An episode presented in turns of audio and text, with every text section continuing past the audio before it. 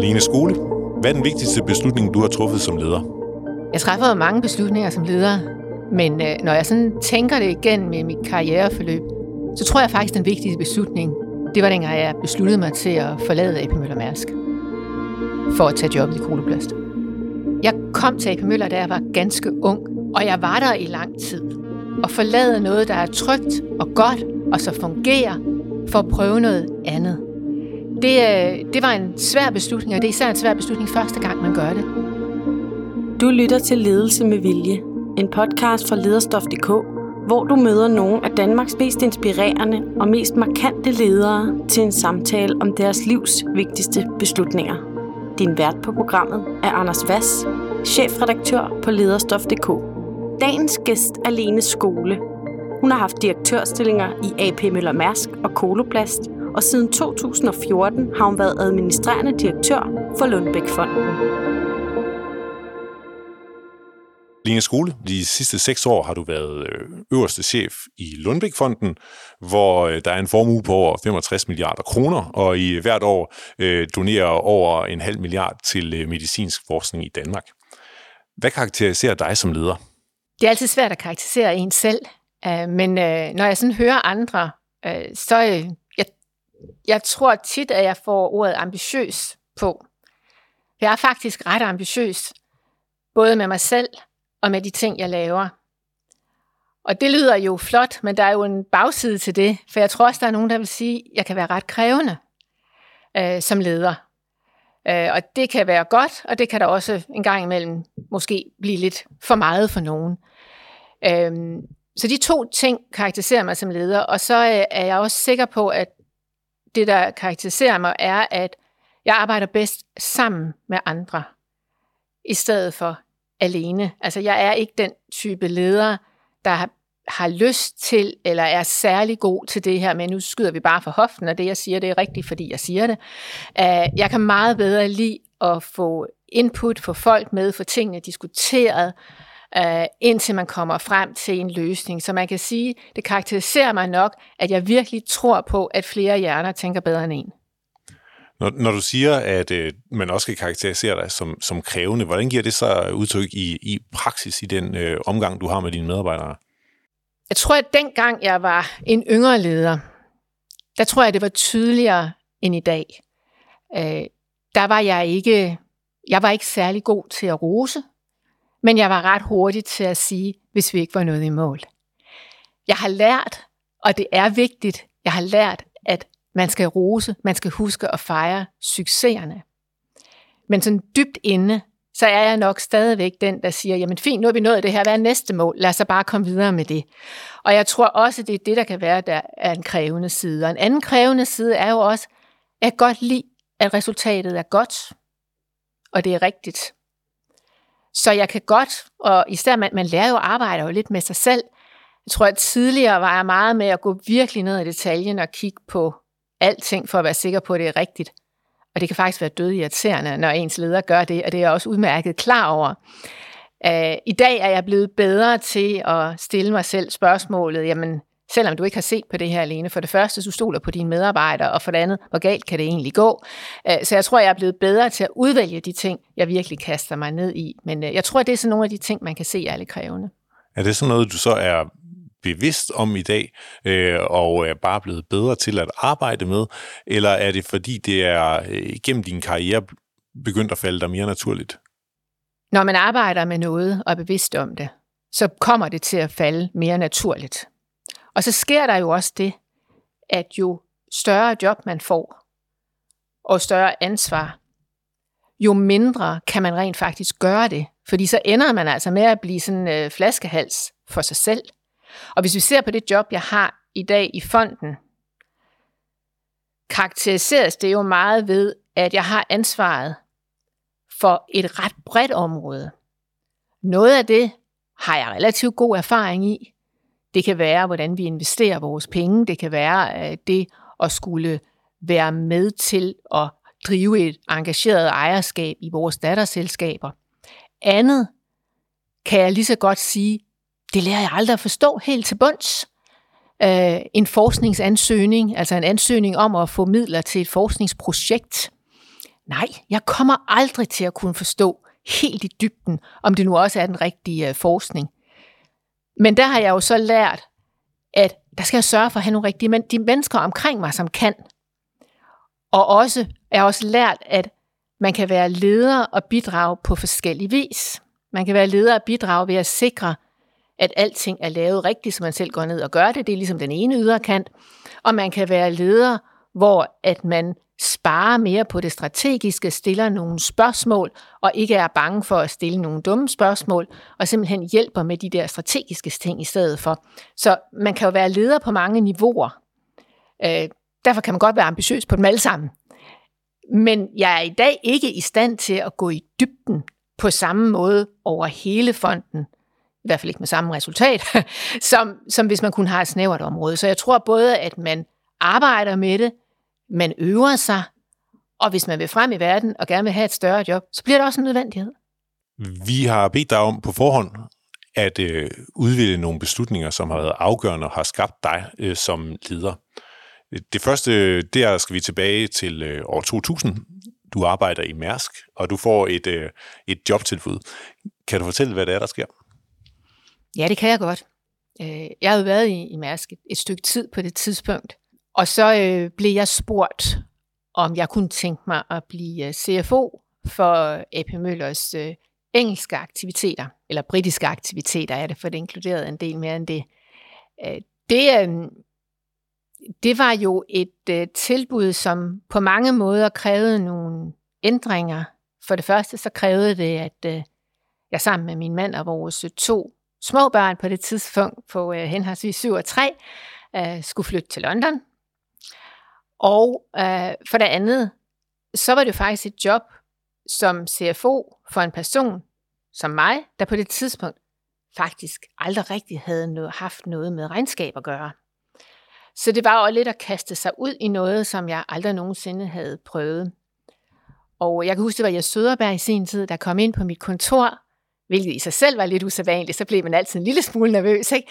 Uh, og satte sig ned og siger, Lene, jeg kunne egentlig godt tænke mig, at du tog jobbet som CFO i Mads Company i London. Jeg plejer at være ret velovervejet, men dengang der kom jeg altså til at svare, før jeg havde tænkt mig om. Så jeg sagde til ham, jamen yes, jeg kan jo ikke finde ud af at læse regnskab. Jeg er ikke sikker på, at det var det rigtige svar, men han tog det meget pænt, og, og så sagde han, det skal du ikke bekymre dig om, Lene, fordi det er faktisk et håndværk. Det kan du jo ansætte nogen til.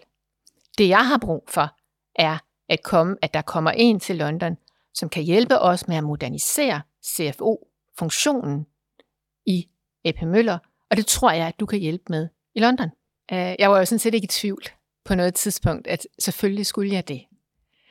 Øh, så jeg tog hjem og vendte lige med familien. Øh, de skulle også lige vende sig lidt til det. Men vi endte jo da ret hurtigt med at sige, ja, det vil vi gerne. Det første 14 dage, 3 uger, eller hvor lang tid det nu var, det var, øh, bestod jo faktisk i, at der kom folk ind på mit kontor en af gangen og siger, Lene, vi har det og det her problem. Hvordan skal vi lige håndtere det? Hvordan skal vi gøre det? Hvordan skal vi håndtere det? Eller hvad der nu skulle gøres? Og øh, jeg kiggede lidt op på dem og siger, hvad synes du egentlig selv? Og øh, det var jo nok lidt sådan grænseoverskridende, når man er vant til sådan at have lidt styr på det. Men øh, det, jeg lærte ret hurtigt, var jo netop det, som er vigtigt for mig også i dag. Hvis man virkelig skal nå noget her, skal man sørge for at have de rigtige mennesker omkring sig. Og det er ikke nødvendigvis et svaghedstegn, hvis der er områder, hvor man ikke selv er ekspert. Overhovedet ikke. Øh, man skal bare sørge for, at man sætter det rigtige team. Det lyder som om med den her beslutning, at øh, det har krævet et, øh, et vis mod. Du taler selv om, at der er en faglighed, du mangler, og samtidig så øh, flytter du øh, hele familien til, øh, til London. Jeg tænker, at øh, man kunne jo godt frygte en risiko for, at øh, man kom derover, og inde på det der kontor viste sig, at det slet ikke duede, og så havde man flyttet øh, familien øh, på tværs af, af kanalen og børn og det hele, og ville stå tilbage øh, med et, øh, et problem. Øh, Hvordan var dine tanker om det? Altså helt ærligt, så tror jeg faktisk ikke rigtigt, at jeg tænkte på det på den måde. Øhm, jeg tænkte, at nu gør vi det. Og øh, så må vi bare få det til at virke. Der er jo altid en risiko for, at ting ikke virker. Men hvis man nu man går ind i det med tvivlen, så er der måske en større risiko for, at det ikke virker. Men hvis man går ind i det og siger, det her, det tror jeg rent faktisk på kommer til at virke, eller rettere, det skal jo virke. Det er klart, da jeg sad i jobbet, og sådan er det jo alle jobs, der er det jo hele tiden den her med, gør jeg det nu godt nok? Øh, og sådan har jeg det stadigvæk i dag. Gør jeg det godt nok? Kan det her gøres bedre? Og kigge tilbage, det her skulle jeg have gjort anderledes, og prøve at lære af det. Men det synes jeg er en anden form for tvivl. Øh, det, det synes jeg er den der måske lidt sundere tvivl, som man tager med sig på job faktisk nærmest hver dag. Er det et udtryk for, at du har øh, et høj grad af mod, eller er det et udtryk for selvtillid? Det ved jeg faktisk ikke, og det er måske ikke den rette til at, at svare på.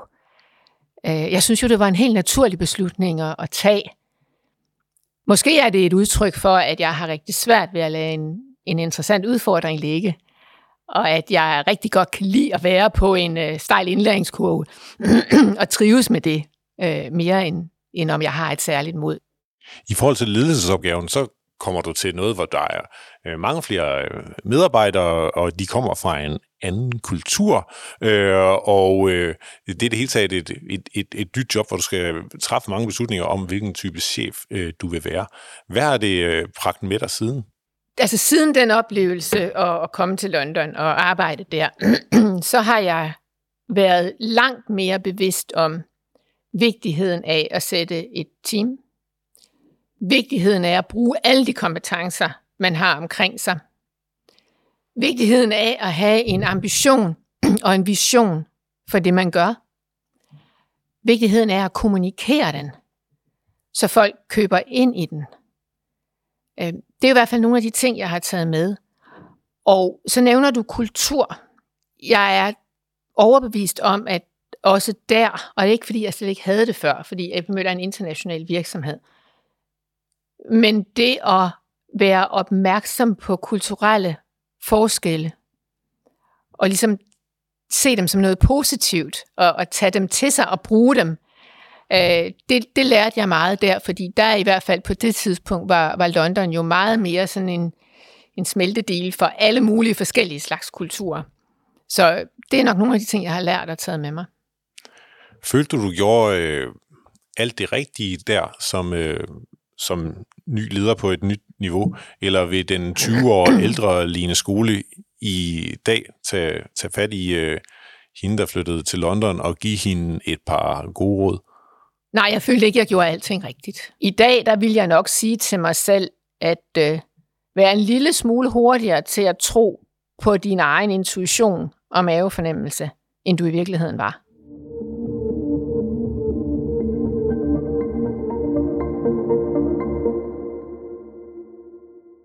Her i Ledelse med Vilje, der beder vi altid vores hovedpersoner om at tage noget med, som øh, betyder noget for dem øh, personligt og som, øh, som leder. Kan du fortælle, øh, hvad det er, øh, og beskrive, hvad det er, du har taget med? Ja, øh, jeg har taget et billede af mine to drenge med. Det ligger her foran. Og øh, det, når jeg ikke sige det billede, eller et billede af mine to drenge, har, som jo nu er voksne, har jeg jo altid stående øh, tæt på på eller tæt på mit skrivebord. Og øh, det kan jo selvfølgelig ikke overraske nogen, at det er vigtigt for mig, det, fordi det er mine drenge. Det kan jo ikke overraske nogen. Øh, men det, det også betyder for mig, og som jeg bruger det til, det er jo, når man sidder på arbejde, og man er meget optaget af det, og tingene er måske ikke gået helt, som man ønskede, at de skulle, og man synes, det hele det er noget værre møg, ikke? så er det altså befriende lige at løfte blikket og kigge over på det der billede, og tænke, jamen, hør nu her, få nu lige det her sat i perspektiv. Hvad er det, der er virkelig vigtigt? Og hvad er det, der er et arbejde, hvor vi nok skal få det løst? Øh, og det bruger jeg det til, øh, og det er derfor, jeg også har det, eller det er også derfor, jeg har det stående. Hvordan fungerer øh, balancen for dig mellem jobbet, som jo fylder meget, og så dit privatliv? Altså for mig fungerer det jo, ellers havde jeg gjort det så længe. Øh, jeg tror nok, hvis du spørger mine børn og min mand, så vil de sige, at øh, jobbet fylder meget. Øhm, og øh, de har hørt lidt for mange gange den her, jamen om et par måneder, så bliver det lidt mere roligt. Det kommer jo aldrig til at ske, som de siger. Så jo, jeg, jeg tror, det fylder meget.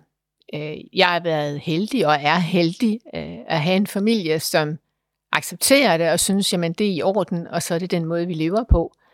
Så jeg synes, for mig har jeg fundet en god balance. Det er jo ikke det samme det, som, at det er den rigtige balance for, for alle. Altså for mig er det vigtigt, og jeg, jeg er ikke typen, der når jeg kommer hjem, så holder jeg helt fri. Det gør jeg ikke. Der ryger nogle aftener, og der ryger nogle weekender.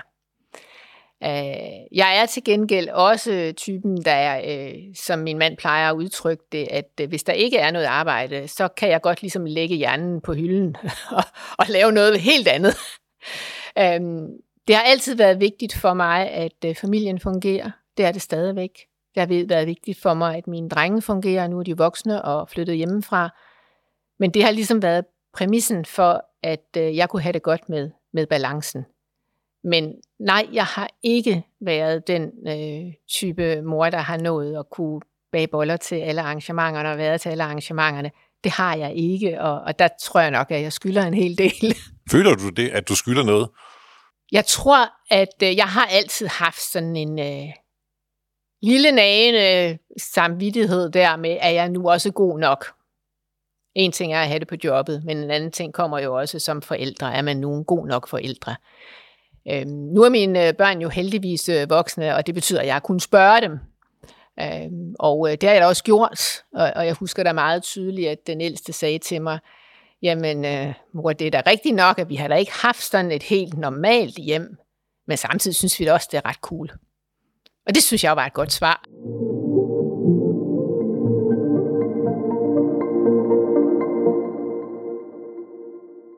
Inge Skole, lad os gå videre til den næste store beslutning, du har valgt at fremhæve her i Ledelse med Vilje. Det er, som øh, du også nævnte i indledningen, da du øh, forlader øh, Mærsk, øh, det er i 2005, øh, og øh, du har fået øh, mulighed for at blive øh, finansdirektør i Koloplast. Kan du fortælle øh, om beslutningen, og hvad den betød for dig som leder? Ja, det kan jeg godt. Øh, det, øh, det kom så sådan set af, at, øh, og det lyder lidt mærkeligt, men det kom så af, at familien og jeg egentlig besluttede os til, at vi godt kunne tænke os at blive i London.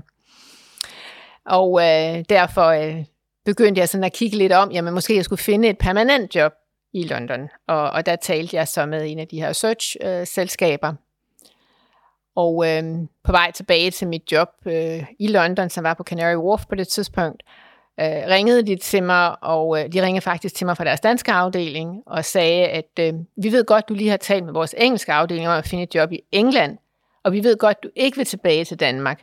Men jeg tror nok, sagde de, at vi har det der job, som måske kan være det, der kan lokke dig tilbage til Danmark. Og det var så egentlig jobbet hos øh, Koloplast.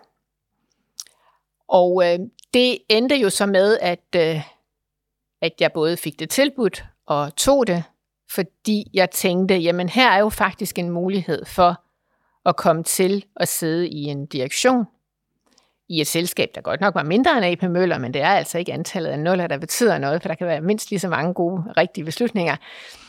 Og jeg synes, den mulighed for at kunne være med i en direktion og at komme ind i en helt anden branche, det er jo en medikobranche, og lære noget om den, øh, og også skulle have det øh, eksterne med øh, investorpleje og så videre. Det synes jeg lød som en rigtig, rigtig spændende idé. Så, øh, så derfor sagde jeg til dem, at det ville jeg da egentlig gerne. Hvordan var din følelse med så at forlade Mærsk, for du havde gjort på det tidspunkt, det er jo hele din karriere? Det var svært. Det var rigtig svært, fordi jeg tror faktisk ikke, eller det har jeg også fået bekræftet bagefter, der var ikke nogen, der havde forventet, at jeg kunne finde på at sige op.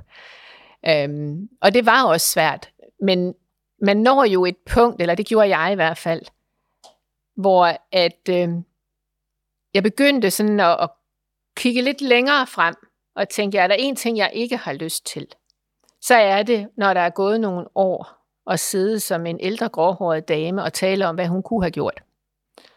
Der vil jeg simpelthen ikke hen. Og så tænkte jeg, så bliver jeg nødt til at gøre noget nu. Jeg bliver nødt til at tage en ny udfordring. Hvad lærte du som leder af at øh, dels øh, komme til et, øh, en virksomhed med en ny kultur, øh, og dels at få et andet ansvar? Noget af det, der, jo relativt, der skete relativt kort tid efter, jeg kom til Koloplast, det var jo, at der var et direktørskifte, og Lars Rasmussen kom ind, og man lavede en meget lille direktion, nemlig bestående af Lars Rasmus og mig selv. Og med en klar opgave om, få nu vendt den her virksomhed, og gøre den meget mere øh, værdiskabende. Og i den periode, der lærte jeg rigtig meget om at sætte nogle høje ambitioner. For hvis man ikke gør det, så kommer det simpelthen ikke til at ske. Jeg lærte rigtig meget om værdien af kommunikation. Og derfor tror jeg også selv i dag, at ledelse og kommunikation, det er meget, meget tæt knyttet. Fordi hvis du ikke er i stand til at kommunikere til dine medarbejdere, en hel organisation, hvad det er for nogle ambitioner, du har, hvorfor du har dem, hvordan du tænker på, at du skal nå derhen, så kommer du jo aldrig derhen, for du ikke gør det selv. Så, så det med ambitionerne og kommunikationen og at få de rigt, stadigvæk de rigtige mennesker omkring mig, blev meget udviklet i den periode. Hvordan kan du fornemme, når du så øh, kommer med de store ambitioner og vil kommunikere det, at dine medarbejdere hører, hvad det er, du siger, og forstår det? For det første skal man kommunikere det langt flere gange, end man tror. Øh, man begår jo ofte den fejl, at øh, man bruger rigtig lang tid på at finde ud af, hvad er strategien, og det kan, der kan gå måneder, hvor man arbejder med det her. Og så kommunikerer man, der er en eller anden grund, så tror man, at hvis man også kommunikerer det én gang, så kan alle de andre nok forstå det, man selv har brugt måneder på. Ikke? Sådan er det jo ikke i virkeligheden. Så man skal virkelig sørge for at få medarbejderne med på rejsen og være sikker på, at de har forstået det, kommunikerer rigtig meget. Og så bliver du også nødt til at have skabt et miljø og en tillid, som gør, at medarbejderne tør række hånden op og sige, det der, det forstår jeg simpelthen ikke. Eller er du nu sikker på, at det her det er en god idé? Fordi det er jo først, når du begynder at have de her diskussioner, at du virkelig får forankret dine ambitioner og dine visioner. Som en del af en, øh, så en direktion på kun øh, to personer, øh, så må man sige, så er du meget højt i hierarkiet i en, øh, i en stadigvæk ret stor virksomhed. Øh, hvornår er det, du finder ud af som leder, at jeg vil egentlig gerne have endnu mere øh, indflydelse. Det, jeg vil gerne være øh, kalifen, jeg vil gerne selv være CEO. Jeg tror ikke, det er noget, der kommer sådan lige pludselig. Jeg tror, det er noget, der hos de fleste har ligget der hele tiden. Jeg tror aldrig, altså om du så spurgte mig fra før jeg overhovedet forlod skolen, så tror jeg ikke, at du ville have fået andet svar, end at det vil jeg da gerne være den, der gør. Øh, jeg tror, det bare ligger i en.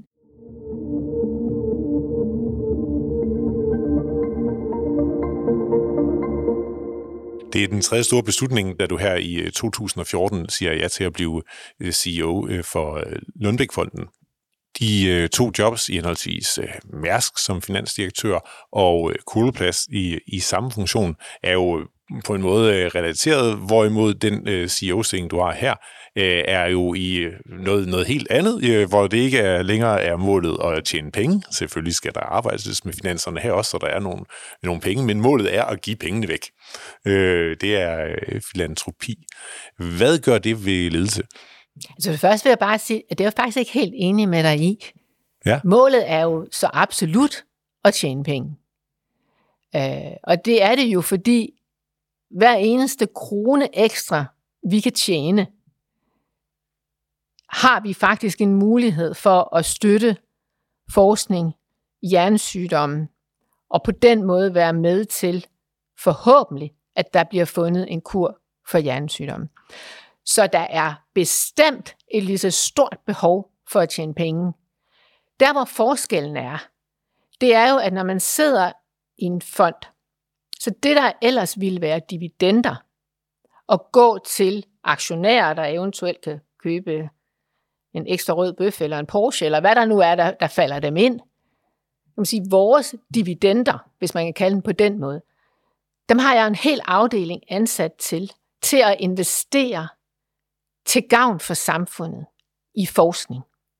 Og på den måde, kan man sige, så gør vi noget godt for samfundet, samtidig med, at vi faktisk ikke er med til at øge uligheden, men faktisk lidt det modsatte. Og dreje det derhen, og jeg kan godt forstå, at du gør det, du er ikke den første, der gør det, og sige, jamen, så er det jo bare noget med, at der flyder nogle penge ind, som der så skal deles ud igen. Det er jo sådan lidt julemandsjob. Det er meget langt fra virkeligheden. Men gør det noget, øh, nogen forskel i forhold til den motivation, som du oplever, at medarbejdere har øh, her i en fond, hvor det altså, hvor målet er, at vi skal kurere øh, nogle hjernesygdomme, frem for at øh, være i en privat virksomhed, hvor målet kan være, som du selv siger, at øh, betale en ekstra bøf eller en ny Porsche til nogle aktionærer. Jeg tror, det er en lidt forsimplet måde at se på det på. Øh, virksomheder i dag har jo ja, det er for meget farligt at sige alle sammen, men måske så godt som alle sammen, et formål, der kommer før, at man tjener penge, fordi man tjener penge, fordi man er i et kommercielt øh, miljø. Men hvis man for eksempel ser øh, hos øh, Koloplast, der kan jeg føle, det er jo en meget, meget stærk, øh, jeg bruger moderne udtryk, purpose, øh, for at være at hjælpe folk, der havde brug for stomiposer og katedre og sådan noget. Der, det var virkelig fokuseret rigtig meget ud på patienten. Det samme ser jeg ude i Lønbæk, som jo et, er et af, vores, af selskaberne i vores portefølje, hvor det virkelig driver folk, at de er med til at hjælpe mennesker, der har brug for de produkter, der, der, der produceres. Og det samme i ALK. For slet ikke at tage om, om Falk, hvor, hvor det at kunne ud, komme ud og redde liv, altså er virkelig noget, der får folk op af, op af sengen om morgenen. Og når man så kommer tilbage til fonden, så har vi jo også på den måde et, et formål, der er anderledes, og det er jo at være med til at støtte øh, offentlig forskning i hjernesygdomme. Og det er en meget stærk motivationsfaktor. Og jeg vil sige, at der noget, jeg har lært her, som er nyt i forhold til det, jeg også sådan tog med mig øh, fra mine tidligere jobs, så er det jo lige præcis det, at det her er ikke bare, altså bare filantropi, og filantropi er ikke let. Det er ikke bare at stå med en øh, stor kasse penge og, og dele ud. Det er, kræver mindst lige så meget indsigt og disciplin og endnu mere langsigtethed, end det gør, når man er i den øh, mere kommercielle verden. Hvordan giver det sig til udtryk? Jamen det giver, altså en gang imellem kan jeg jo godt, jeg har kaldt vores filantropiske aktiviteter for de mest langsigtede investeringer, vi har. De mest langsigtede og mest risikable investeringer, vi har. Det er jo netop, når man giver penge til en eller flere forskere, og så håber på, at en gang om 10, 15, 20 år kan det være, der kommer noget ud, øh, som vi kan bruge øh, mod, mod en sygdom. Så disciplinen, man gør det med, skal være høj. Hvad betyder det for dig som leder, at du arbejder i en virksomhed med et øh, formål, et, et purpose, som du er enig i? Jamen, det er jo altafgørende for mig. Jeg kunne øh, slet ikke arbejde et sted, hvor jeg ikke var enig i, hvad det er, hvad det er for nogle værdier, og hvad det er for et formål, hvad det er, man gerne vil. Det har altid betydet meget for mig, og det er bestemt ikke øh, blevet mindre med alderen, hvis man kan sige det på den måde. At jeg og hele mit team kan levere så godt som overhovedet muligt, og at vi på den måde kan være med til at gøre livet lettere for nogle mennesker, der har brug for det. Det betyder faktisk meget for mig. Din egen rolle øh, her er jo, at øh, du er CEO i øh, Lundbæk-fonden, men, men samtidig, øh, og det går ud fra også har noget at gøre med jeres ejerskaber i en række virksomheder, så har du jo også en, en ret imponerende bestyrelseskarriere, hvor du sidder som øh, næstformand i nogle ret øh, store virksomheder. Øh, hvordan øh, er samspillet mellem de forskellige roller, du har der? Altså det er jo en del af min rolle at sidde som næstformand i Lundbæk og ALK og Falk. Så har jeg en bestyrelsespost i Tryk, den havde jeg også før jeg kom hertil. Uh, øh, og så er jeg været heldig at få en næstformandsposten i Ørsted, som jeg jo også er fantastisk glad for. Men de øh, tre af vores datterselskaber, der er det en del af jobbet, at, øh, at jeg sidder som, som næstformand. Og hvordan hænger det sammen for dig at gå fra øh, den her BIX, som du selv øh, styrer som, øh, som administrerende direktør, øh, frem for der, hvor du har en bestyrelsesrolle? Det er jo meget forskellige former for ledelse. Øh, den ene del, nemlig herinde i fonden, det er jo meget direkte ledelse, øh, og at tale med de øh, ansvarlige for de forskellige afdelinger i fonden, aftale med dem, hvad man laver, følge op på det, rapportere til bestyrelsen, lave et årsregnskab til sidst. Så det er jo meget direkte ledelse. Men når du sidder i en bestyrelse, så er det jo at lede igen med andre og det er at lægge det operationelle væk, for det skal direktionen nok gøre, og bruge sig, bruge sig selv som sparringspartner til en direktion, og bruge sig selv til at lægge de, de lange øh, skinner, om man så må sige, det kan man ikke sige, men i hvert fald øh, definere, være med til at definere strategien. Så det er en anden form for ledelse, men begge dele er jo ledelse.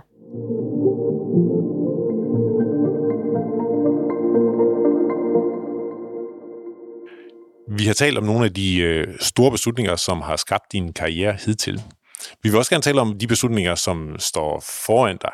Øh, hvilke beslutninger øh, bliver de næste vigtige i din karriere? Altså hvis vi kigger på fonden her, så har vi jo lige taget en af dem. Så hvis vi havde lavet det her interview her for et par måneder siden, så ville jeg jo have nævnt den. Så den synes jeg godt, jeg kan bruge alligevel. Vi har jo lige taget en ganske vigtig beslutning om, hvad er fondens strategi for de næste 10 år, altså frem til 2030.